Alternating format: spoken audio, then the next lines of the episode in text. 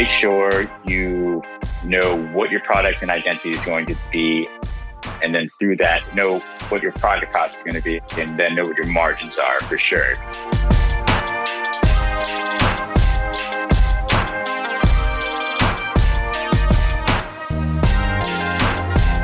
Welcome to the Profitable Table, fed by Woolco Foods, the nation's first podcast devoted to the business and lifestyle of the hospitality industry.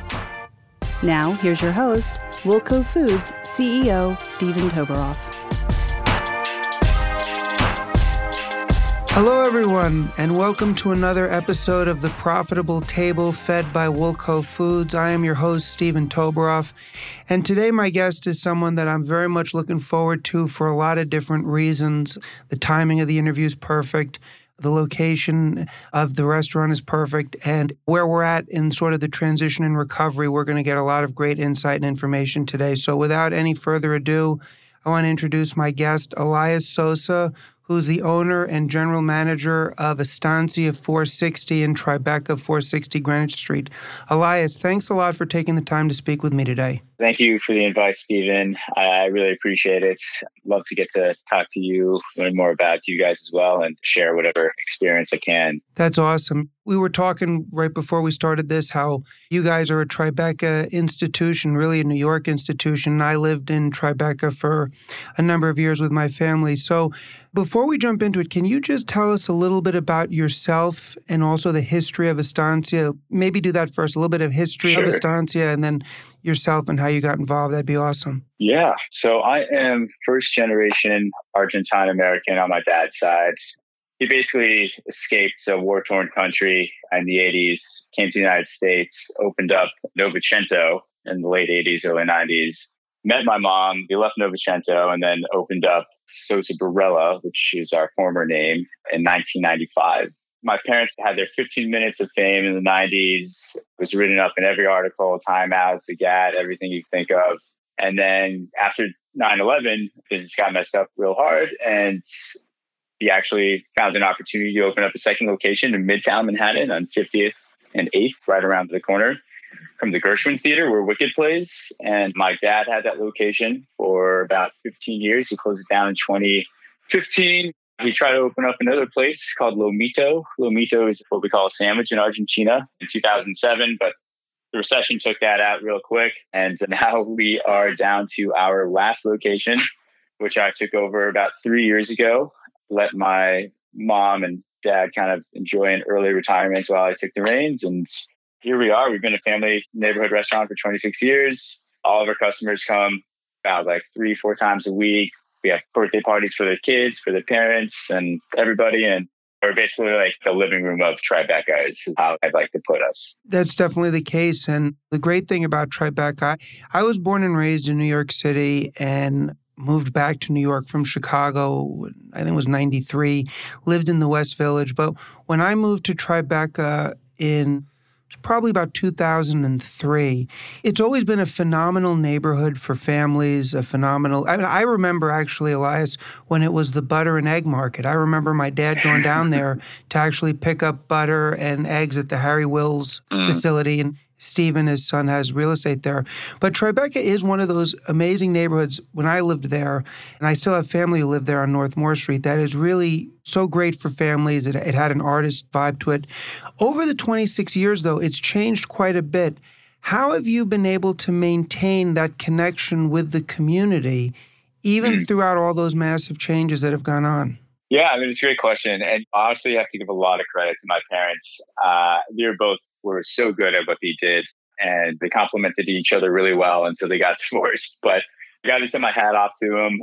They have great business acumen and they're really good with people. And they're just the type of people that naturally flock to them. They have this energy about them that I think people find attractive. And I think you could come up with a lot of reasons. You could say, oh, I'm good with numbers. But frankly, I think it just came down to the it factor. I think both my parents had it. I think they passed it off to me. And I'm really not so sure if there's much more of an explanation other than just kind of the it factor. And I think some people have it and, yeah. and some people don't. And for whatever reason, through 9 11, through the recession, he managed to keep their businesses going even when they're on the verge of closing down. And I kind of went through that with the pandemic. I saw my parents go through that their whole life. And then the pandemic gave me my turn to see if I got it or if I don't. And we survived one of the hardest things I've ever had to deal with in my life. And all I could say is that, you know, I'm, I'm good at a lot of things with the restaurant business, but perseverance is in our blood. Man, that's so well said. And I can so relate to it. And I want to get into that with you. Mm-hmm. And the one thing I would just sort of say in response to your answer, because I think it is a great answer, is it really is an it factor. Because I've had on a number of guests that have restaurants throughout New York City. It really is an it factor where you have these neighborhoods because Tribeca, for people who don't know, and you could really pick any area in New York City, there's a ton of restaurants, yet some of them connect with the neighborhood in a way that lasts for generations. And I mm. think so much of what you're talking about, Elias, I can relate to because I had an opportunity to work with my father for a bit and deal with challenges. But I really think, at least from my vantage point and from what you're saying, it's almost this ingrained attribute that we learn to put customers first, put people first, make that connection. And with mm. that, everything else follows. But you brought up the pandemic, and I would love to hear you mm. talk about that more because I can also agree with you. This was the most challenging situation I've had to navigate in business as well. And when 9 11 happened, we were on Gansevoort Street in New York. Mm. We moved to Jersey City 04. Let's go back to sort of the tough mm. part and we'll transition to where we are now. Mm-hmm. What were some of the first decisions that you had to make early on that enabled you to weather the pandemic? Take me back to that experience. Sure. To give a little context, when the virus first made it to the United States, I was in Florida celebrating my grandma's 80th birthday. And by the time we get back to New York, everyone is like, the world is about to shut down, New York City is about to shut down. And I get back to New York 10 days before the city shut down, May 6th. So I knew this was coming. I saw it and I knew what I had to do. It was unfortunate the steps I took for other people in terms of the amount of employees that I had who had been with me for years that I had to furlough. We cut our staff. I mean, I cut staff down from 25 full time and part time employees down to 10. And I kept my guys who had been with us since 1995, basically. We put their kids through college. We've helped them raise their families and helped them kind of build a career before they even have families. So I decided to keep those guys on. And basically, when it came to numbers, I mean, I knew we had a good delivery service as it was, and I knew we were going to be doing takeout and delivery for a really long time. I didn't believe that we would only be shut down for two weeks. I expected it to last a lot longer. So I basically broke down what we make revenue wise inside the restaurants, you know, dine in. And then I figured out what we typically make from delivery you know, without a pandemic going on. And it was like, all right, well, if we're only doing delivery, I'm just going to use the numbers that I make off delivery per day and expect that revenue to come in every day until the city reopens up and I have my normal business back. Luckily, I was actually like very spot on with my projections. What I expected to make was basically exactly what we made every day until outdoor dining opened up last June. And then I staffed accordingly, which meant I kept almost everyone in my kitchen besides one guy. I only had three of my longest tenured waiters left and myself working for three months. And I was pulling 80 to 90 hours a week for a good four months there just to keep the overhead down. I took a lot of items off the menu that were super costly and wouldn't be ordered over delivery. I basically actually really heavily leaned on Woolco to provide me most of my goods because you guys, one, have great customer service, have a great relationship with your sales rep, Joseph. And he's helped me out a lot throughout the pandemic. And yeah, I'm going to basically cut out literally every vendor besides you guys during the pandemic to make sure I consolidate my orders to one company and be more organized that way. I know that was a little bit of a long winded answer. No, it's a great I, I answer. And you could go on. And I think we have a lot of people who listen that already have a restaurant or hospitality business, but we have a lot of young entrepreneurs that listen as well. Mm. And what you just described is the absolute blueprint of what it means to be, you know, a wartime CEO. That's kind of a cliched phrase that's thrown around a mm. lot. Mm-hmm. But to put it in less dramatic terms, when you're confronted with challenges in business, it's the responsibility of the leader to assess the situation, make the tough choices, have a strategy and execute, and you described it mm-hmm. perfectly. Thank you. So let me ask you this. I'm curious, Elias, because I mm. spoke with a number of our customers throughout that time. You had your projection spot on with mm. respect to takeout. Did you find that there was any increase in takeout and perhaps even during the lunch hours, or was there any change in volume as a result of the pandemic? Did you pick up new people in the neighborhood, et cetera, et cetera? I love that question. So during the daytime was brutal. So I was working like doubles almost every day besides Sunday. And I would basically have maybe three deliveries during the day. And then I would have to figure out what to do with my time. So what I did is typically we didn't deliver past Houston Street and we didn't deliver further down than Barclays. So I expanded our delivery regions. I had a delivery guy who lost his job come to me and take more shifts. So I expanded our region. We got way more customers and exposure by expanding our Grubhub boundary and our website delivery boundary, which really helped bring in new customers. And then on top of that, I created a to go cocktail list that was made legal at some point during last year at the height of the pandemic. And I had all this alcohol sitting in my restaurant and nobody to drink it. And I didn't want my wine to go bad. So I basically turned into a salesman. Every time somebody called me over the phone and wanted to place an order, I would lead off and say, Hey, just to let you know, we're doing a promo for the pandemic. Any order above $70, you get a free half bottle of wine. And any order above $100, you get a free bottle of wine. And people loved it.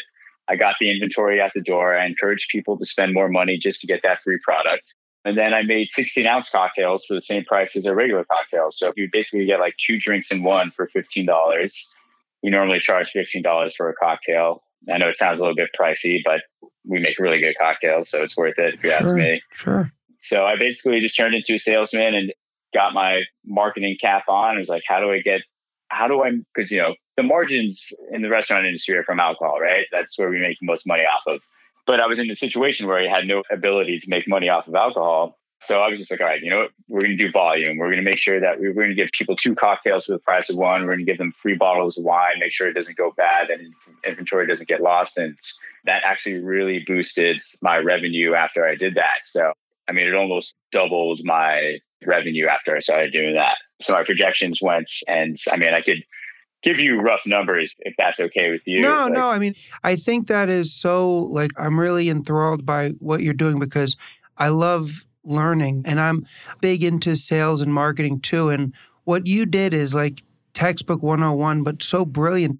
What you essentially did, and this is what the really great operators did, they mm-hmm. leveraged the opportunities that existed and turned them into lasting wins for the organization. Because I've mm-hmm. got to believe that so many people were introduced to Estancia due to your expanded delivery ratio that may mm-hmm. not have known about you guys or would have never thought to use you as a takeout option. Let me ask you this. Have you mm-hmm. found now that things, you know, thank God have opened up, have you found some people come in that were introduced to your brand during the pandemic through delivery? Yeah, and so that's actually something I failed to mention why I love your question so much is I now have regulars that discovered me just walking by who were taking walks from Chelsea or would order from our expanded boundary for delivery they now come to a restaurant all the time or now locals or friends of mine as well.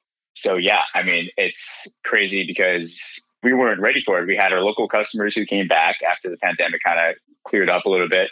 And then we had our new regulars that i got during the pandemic doing these promotions with alcohol and delivery so now I have more customers than I ever had before. And, awesome. you know, it's great. The only problem was that staffing wise, I wasn't prepared for it because everyone moved out of the city. All the college students I had working for me went back home. I'm sure I have some staff that doesn't want to come back because unemployment's still going on, whatever the reason is, or they're disincentivized from working in the restaurant industry and going to gig economy jobs. So I'm still understaffed, but I have so many customers, and thankfully, they like us so much that they're totally understanding of why our service might not be as fast as it used to be. But we're getting there. You know, it's interesting. That's a common challenge that everyone's facing, but the only people that are facing it are the ones that were able to really find a way to navigate what was the most challenging and multifaceted problem or crisis, whatever you want to call it, that I've ever seen in my business career. And I think that when people look back on this, people are going to be looking at restaurants and restaurateurs like yourself and how they navigated it because this was a real time set of problems that to most people would be almost seemingly insurmountable. Okay, here's the problem, guys. You're not going to allow people into your restaurant. You're not going to be able to have the usual ability to sell your menu of options. And we don't know when it's going to end. And by the way, and I don't know if you'd agree with me, I think you would. I don't think the hospitality industry was really given any support or even encouragement by a lot of government officials when they should have been. It's great that they did the to go cocktails, which I hope that they will make permanent, and the outdoor seating.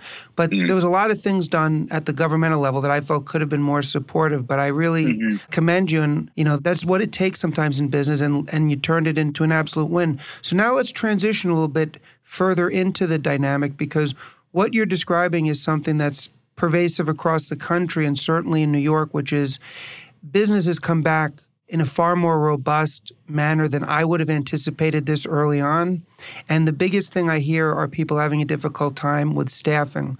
So, mm. as you face this new challenge, Elias, how are you navigating that in terms of what you communicate to your customers? How are you managing your staff? Because obviously they're more mm. pressed. How are you navigating this challenge now that you're facing it? So, I've live and die by hiring within or promoting within than finding somebody off the streets. I mean, there's so many whack jobs in the restaurant industry.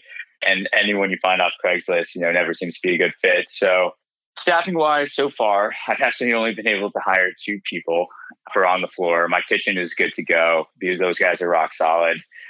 So, I mean, I basically convinced a waitress to quit her job. You know, I furloughed her, brought her back, but she can only do one shift because she had a nine to five job at an office that she was very unhappy at because she also has other desires other than that, you know, acting and school.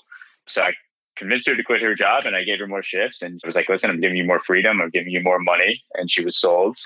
And then I have a bartender that I brought back who was also into acting and he takes acting classes. And I asked him, can you just ask around your acting class and see if anybody needs a job? Because I'm sure they do. And then I hired a really great hostess and waitress through that as well. So I've basically been trying to do word of mouth. I mean, I know that I have a lot of actors who work for me. I know that in the acting community, they, they survive off of working at restaurants for the most part. So I figured, hey, why don't I just like try to talk to my actor bartender and see what's up in his community and if anybody needs a job and, and it worked out so far. I've just been trying to force myself to think outside the box. You know, yeah. I, I could go on Craigslist, I'm sure, and find a bunch of people. I can go on Indeed, but I'd rather ask somebody who I trust to see if you know anybody and then find something through them because I figured if he trusts that person and I trust him, then you know, it'll probably work out more often than not. Yeah, I think that makes a lot of sense, focusing on quality in the beginning. And I would just say to people that are listening that right now, there's a lot of demand for workers, and that's going to continue. But as the enhanced unemployment gets closer and closer to expiring, mm-hmm. those people who want to get a job, and the hospitality space is a phenomenal industry to work in. And I think it's going to be an especially great one to work in as we come out of this. The mm-hmm. sooner you start looking for work, the better it is for you because you're in demand. I think if everybody waits till the end, they're going to lose a lot of leverage. Just a thought on that. Another thing you mentioned is that your clientele has been very understanding and they've been terrific. And that's something I've heard as well. Can you talk a little bit about how you've noticed the clientele? What's the vibe now versus pre-pandemic because what I'm hearing is everybody is so happy to be back out that it's more of a laid back, almost collaborative vibe. But I'd love to get your thoughts on that. I mean, I think that's spot on. Everyone I see who comes into the restaurant now, and the more the city reopens, I see there's just like a sense of relief when people come into the restaurants. And before the pandemic, I mean, and, and you and I both know Tribeca very well that type of neighborhood can attract people who are extremely ungrateful or rude or have never worked in the restaurant industry, so don't know how to talk to restaurant staff like they're people and not just the help, basically. But now that's totally gone away. People now seem to truly appreciate restaurant workers and the restaurant industry a lot more than they did in the past. I think, especially in New York City, people are like, well, if I don't get in my way, then I'm going to be upset and I'll never come back or I'll leave a bad review. But now people are like, wow, I mean, we got this privilege taken away from us for a whole year. we never realized how good we had it in a place like New York City to be able to eat out. I mean, you can get any cuisine in the world you want, and it'll probably be just as good as they make it back home. So I think people didn't realize how spoiled we were to have mom and pop shops available, or mm-hmm. even they're like Peter Luger's and Wolfgang's to you know ball out at. No doubt. Now, something that's really cool about your menu, which leads me to my next question, is mm. you have Argentinian cuisine as well as Italian cuisine, mm-hmm. and the question I have is, and this is something that I think about a lot. So you are a very well established institution in Tribeca, 26 years, phenomenal. At the same time, I'm curious, what type of outreach, if any, do you do for customers that are not from the neighborhood? Are you just basically so well situated with your regular clientele in the neighborhood that it's not something you need? Or do you find that it's something that you do market to? Because obviously, Tribeca every year it seems to me it becomes more and more of a destination spot not just for mm-hmm. new yorkers but for tourists. There's tons of stuff going on there. Is that something you market to as well or you just let it happen organically? So that's actually something that i've always struggled with to be honest. I've always just thought the best way to get yourself well known is that every new customer or maybe it's their second time just check in on them be nice to them give them a smile treat them well and they'll come back we get so many companies that solicit us saying like, "Oh, we're from Silicon Valley and our company's been around for two years and we're going to help grow your profits by like 10x or whatever." I'm like, I don't think it's going to happen, man. I mean, the restaurant industry has been around forever before Grubhub and all these like technology platforms. People come back because they like the people who work there, they like the experience that was given to them there. Every time I notice a new customer come in, I always make sure to get to know them, see how they found out about us, and more often than not, I find them coming back. I really don't know what platform to use marketing wise. If you got one for me, I'm happy to figure it out because I need people from the Upper East Side to come to me. I need people from Murray Hill and the Lower East Side to come to me more. I mean, I have the financial district, Tribeca, Hudson Square, West Village. I'm well known in that sense. But when it comes to the other neighborhoods further uptown, I don't know how to get those people in the door like every weekend. And yeah, I definitely need help with that myself. well, I would just say, because I was listening closely to your answer, and everything yeah. you're saying is really so correct and so essential to be successful in the industry because for sure my thoughts are if people don't get right the fundamentals that you're talking about, you can get the best marketing, the best everything. It's going to be meaningless. And the part that you're talking about, the connection you make with everyone that comes in, turning people that are your customers into ambassadors, the phenomenal relationship you have with your team that they've been there, that's the really hard part. And the other stuff is almost an add on. Since you asked me, I mean, I would, there are some different strategies which Actually, there's an interview I did with a guy, and he's going to be doing a webinar. I'm going to make it available to all Woolco customers. But I think, quite frankly, that the entire zeitgeist of the hospitality industry has shifted even more towards authenticity and humanity. So I mm. think for something like you, once people are aware of it, anybody who lives in Midtown or uptown, wherever they are that's not in that sort of circle you mentioned, if they know about a spot like yours and the cuisine appeals to them, they're going to be coming there. They're going to be mm-hmm. coming there. So it's the same challenge I have. Like, I'm very proud of what we offer our customers, and thank God we've grown and we do everything we can. But I'm always saying to myself, if everybody that could use Woolco knew that we existed, we would have so many more sales. And I think it's the same for you, but I think that it's going to move in that direction. There is no magic formula that I've ever found. I think the mm-hmm. magic formula is exactly what you described. Yeah. And a conversation I had, and I don't mean to name drop, but I went to Miami a little while back and I got really lucky and I happened to meet Dave Grutman and I saw him and he sat down and had a conversation with me and and this guy runs Miami. You know, I didn't really know him before I met him that day. And he basically said to me, you know, you can read all the books you want. I was telling him, I was Dave, I was like, I'm reading all these books. I don't trying to pick the brains of like all these successful restaurateurs who have multiple places like you, but like I've never met anyone besides you. And so I just figured I'd go to the books and he's like, listen, you can read all the books you want. And he was the one who told me you either got it or you don't. And that's when I realized I have it. And that's when I realized my parents have it. And that was a really influential conversation that I had that really changed my perspective. And I was just like, you know what? He's right. I just got to smile, wave, kiss some babies, and I think everybody will be happy. No question about it. I mean, the restaurant business has been around for hundreds of years. And all of these new changes, which are not even that new, third party delivery service. You and I have lived in New York, Elias. Mm-hmm. I was getting delivery when I was a kid. You know, having food delivered is no big deal. The third party thing, that's kind of something new. Mm-hmm. Social media, yeah. all that stuff's helpful. But the fundamentals are mm-hmm. there. And it is an art form, and people have it and some people don't. That's why I think your description of what you've done, which leads me to my next question. Mm-hmm. What do you do if it's done deliberately or not, but how have you been able to, or how much of a priority is it for you to build and maintain this relationship that you have with your team? How much of a priority is that in your day to day operations? I will defend my employees like to the death, to be honest, especially like the, the guys in the kitchen and the guys who have been with us for 20 plus years, who have worked underneath my parents and worked underneath me. When everyone lost their jobs besides my main guys and I could barely afford to pay them anything, I was like, all right, you know what?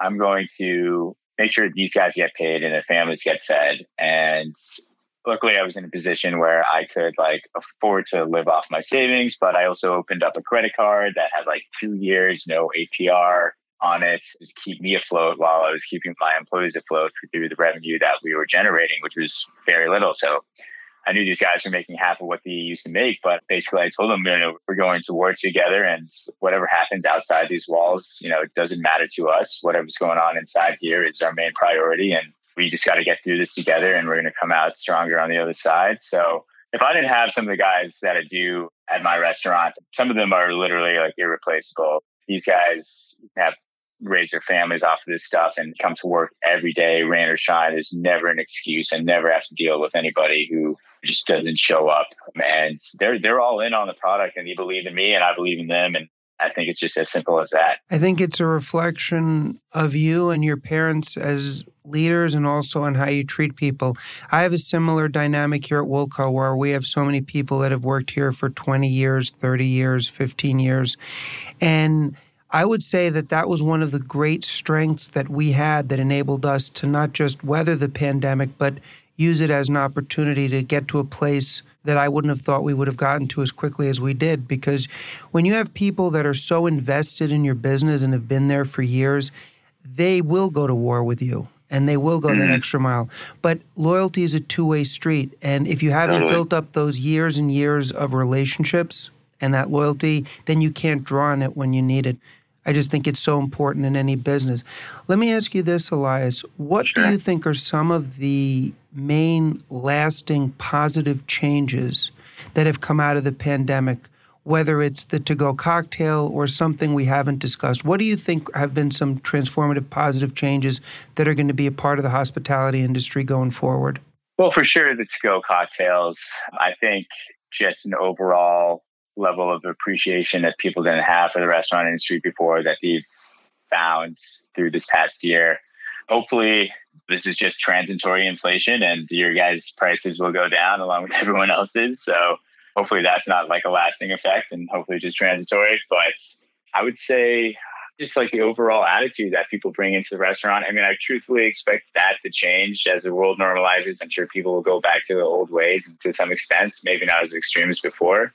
But I think for me, my staff and I, I think we really gained a bonding experience. I mean, they were looking to me to, you know, make sure that their lives weren't completely ruined. And I was looking at them for the same thing. It was like, I need you guys. I can't close down this restaurant for a whole year. And I don't have that type of money. If we close down, we're out of business. You know, it's as simple as that. And, and I was like, if I'm out of business, you guys are out of a job. So I think it was a great bonding experience. It was a great way to like build trust with each other and you know, I, I, think it's really, you know, my relationship between the staff, my the customers' relationship with restaurants all over the city. And yeah, hopefully the lasting effects are not like twenty dollars pieces of steak forever. But no, I hear you. With respect to the inflation, I think some of it is transitory because I do think that certain items are priced the way they are due to temporal issues such as certain companies not having appropriate staffing. There's a lot of issues with items being imported overseas because you know we're importing so much stuff and there just isn't even containers. Some of it, you know, we'll have to see how it shakes out. But I think that something you said, which I, I agree on, and I think is so important. Is I and, and I, I had really thought this would happen even in the darkest days. I said mm. when this ends, the, the hospitality industry is going to be elevated to a position that it has not been at, where people because every day during the, the height of the pandemic, people were talking about the restaurant business, which was a clear indication of how important it is and how elemental it was in people's lives. And now that it's back, people, I think, are interacting and appreciating it, like you said, and hopefully that will last. And I think that it will. If you were to give one or two crucial bits of advice for somebody that's just getting started in this industry, they want to open up a restaurant, what would you say is the number one or the number one and two things that somebody needs to really focus on and have dialed in at the beginning? Well, I think if you want to open up a restaurant, if you lock yourself into a lease, I mean, luckily the prices have dropped down, but like basically the minute you sign a lease that's way too expensive, you're signing a death sentence, in my opinion. The rent is a huge killer in New York City, and your employees cost a lot of money. Taxes are insane. I would suggest to somebody to find, and it's hard nowadays, you know, because New York City is so overly developed, but I would look for a niche. I would look for a niche in a certain neighborhood that necessarily doesn't have your product. You know, make sure that you have a lease that you're able to sell out of as well, especially nowadays, because I mean, who knows where the dollar is going to be in a few years. So I would say, like, just don't sign a death sentence by signing rent that is astronomical make sure you know what your product and identity is going to be. And then through that, know what your product cost is going to be and then know what your margins are for sure. Because especially with food, I mean, you got to seriously weigh out every single piece of meat to know how much it costs per ounce, not only per pound, and then figure out your price point on the menu from there. I know there was a few, but I personally think that this is a great time. Like my parents opened up their second restaurant after 9 11 because all the real estate prices dropped down. Everyone moved to Jersey City. Yeah. So, I mean, I think this is a great opportunity for people to go into the restaurant industry. If you've been thinking about it, I would go for it. I think overhead, minimize it as much as you can. And we're still in a very much like a to go and take out type of world. We were heading that way before the pandemic, and the pandemic kind of exacerbated it. So, like, I think if you want to open up a taco shop, open up like a 900 square foot taco shop, your rent is going to be super low. You don't have to worry about seating people, and you can just push a bunch of tacos out the door and still make your rent because your overhead is minimized. You, if you have 900 square feet available to you, you probably only need like two chefs or maybe one chef and a what cashier. Uh, I think there's a lot of ways to open up a restaurant without overextending yourself, and I really think simplicity is, is the name of the game. Every restaurant that thinks they have the best food and drinks in the world and then open up this huge glamorous space like i think they're doomed from the get-go. If i were to open up another restaurant right now i mean this is taking a gamble on nightlife coming back which it already has but i would just make it very simple. I think american dive bars are like recession proof pizza shops. I haven't seen a single pizza shop close down anywhere in new york city there are ways to make it in the restaurant industry and you don't have to be the best and you don't have to be the most glamorous. And i would probably advise not thinking that way. I would just figure out what people want to eat. What neighborhood is missing a certain product or niche in terms of food? And yeah just make sure that there's volume involved because it's great. If you, if you want to open up a place with $70 steaks and $46 dishes of lamb go for it. But people are not spending that money as much as they are on tacos and pizza and beer. And I think those guys are the most recession proof products in the restaurant industry.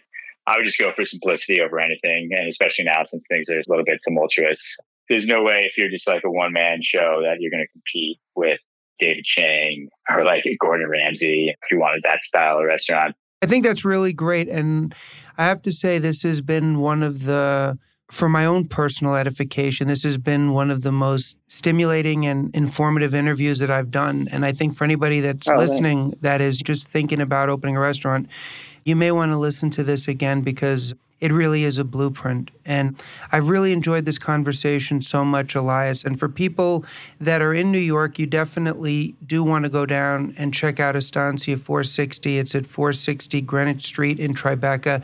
We do have listeners that are not in New York. And what I always suggest, especially when I have a guest on who's got a restaurant that's not just in Midtown or in the theater district or anything like that, the best way to see New York City is to go to all the different neighborhoods. And one mm-hmm. of the mm-hmm. best neighborhoods, and I can vouch because I live there, it's got so much great stuff, is Tribeca. And this is, if you want to go to a great neighborhood, stop into Estancia because you're going to get the experience just from talking to you of what a mm-hmm. real New York institution, well run restaurant is about, man. Just really Yeah. appreciate it, man. I really enjoyed this conversation and I appreciate you. For sure. Honestly, you remind me of one last thing, and and thank you so much for having me on my show. But something my dad and I did as a kid. My dad would take me for walks, and we would canvass neighborhoods and see what empty spots are available. And we would look inside the windows. We would call places. Would call brokers asking what the renting prices are, even if we weren't serious about the spot, just to get a feel for the neighborhood. So if you're in New York City or anywhere, across the country. I would say, like, literally, it's just as simple as walk around, see what's going on in the neighborhoods that you hang out in or the neighborhoods you don't hang out in if you're trying to get into the restaurant industry.